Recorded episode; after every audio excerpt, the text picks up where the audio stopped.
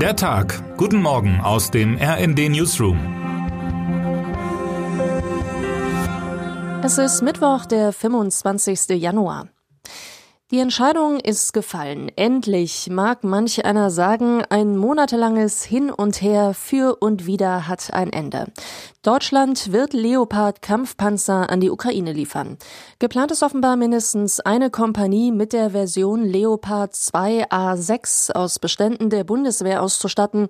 Und nicht nur das, auch anderen Ländern, die das Kriegsgerät an die Ukraine abgeben wollen, wird eine entsprechende Genehmigung erteilt. Von Seiten der Regierung gab es für die Meldungen, die gestern Abend durchsickerten, keine offizielle Bestätigung. Ein Sprecher des Verteidigungsministeriums erklärte lediglich, das Ministerium kommentiere entsprechende Medienberichte nicht. Nimmt man die in Berlin üblichen Sprachregelungen zum Maßstab, kommt dies einer Bestätigung gleich, schreiben meine Kollegen Markus Decker und Karl Dömens über die deutsche Kehrtwende in der Debatte.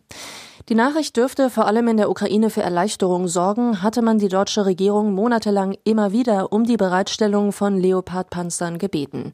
Zuletzt hatte es wenig Bewegung an der schwer umkämpften Front in der Ostukraine gegeben, und für das Frühjahr rechnen Experten mit einer neuen russischen Angriffswelle.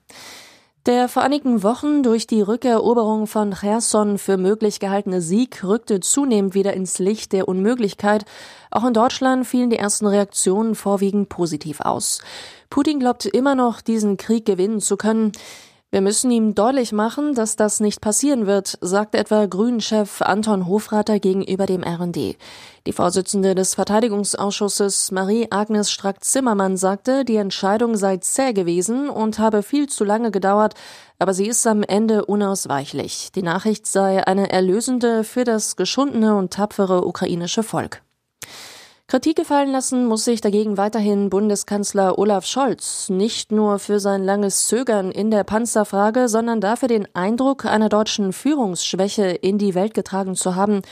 Dabei kann Scholz einen Erfolg für sich verbuchen, denn nicht nur Deutschland will Panzer an die Ukraine liefern, auch die USA haben sich offenbar durchgerungen, Abrams-Panzer an die von Russland attackierte Nation zu senden.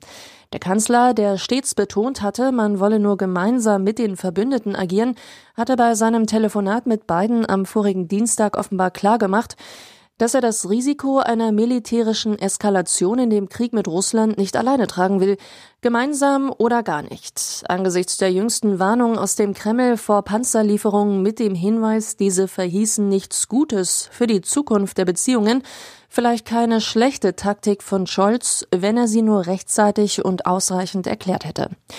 Denn gelungene Kommunikation sieht mal wieder anders aus, Berlin hat sich wieder einmal als Bremser profiliert, kommentiert auch mein Kollege Gian Merey. Und nicht nur das hinterlässt einen bitteren Nachgeschmack. Verheerend ist der Eindruck, dass die Bundesregierung elf Monate nach Kriegsbeginn keine vorausschauende strategische Planung bei der militärischen Unterstützung der Ukraine verfolgt. Daran dürfte auch die Panzerentscheidung wenig ändern. Termine des Tages. Für die deutsche Handballnationalmannschaft geht es im WM-Viertelfinale gegen Olympiasieger Frankreich um alles oder nichts. Mit einem Sieg in Danzig würde das Team ins Halbfinale einziehen. Verliert das Team von Bundestrainer Alfred Gislason das Duell mit dem sechsmaligen Weltmeister, geht es in den abschließenden zwei Turnierspielen nur noch um die Plätze fünf bis acht. In Goslar beginnt heute der Verkehrsgerichtstag. Aus dieser jährlichen Fachtagung des Verkehrswesens sind in den vergangenen Jahrzehnten immer wieder wichtige Impulse für neue Gesetze gekommen.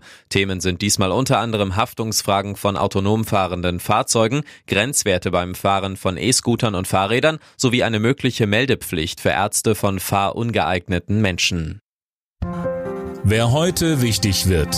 Robert Burns war ein schottischer Dichter, der am 25. Januar 1759 geboren wurde und der im angelsächsischen Raum vor allem durch den Text zu Old Lang Syne bekannt wurde, einem traditionellen Neujahrslied der Briten. Ihm zu Ehren feiert man heute überall dort, wo es Schotten gibt, die Burns Night.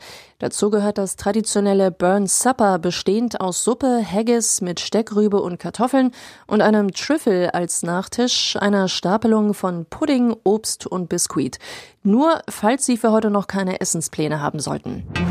Und jetzt wünschen wir Ihnen einen guten Start in den Tag. Text Sabine Gurol, am Mikrofon Fabian Hoffmann und Alena Tribold. Mit rnd.de, der Webseite des Redaktionsnetzwerks Deutschland, halten wir Sie durchgehend auf dem neuesten Stand.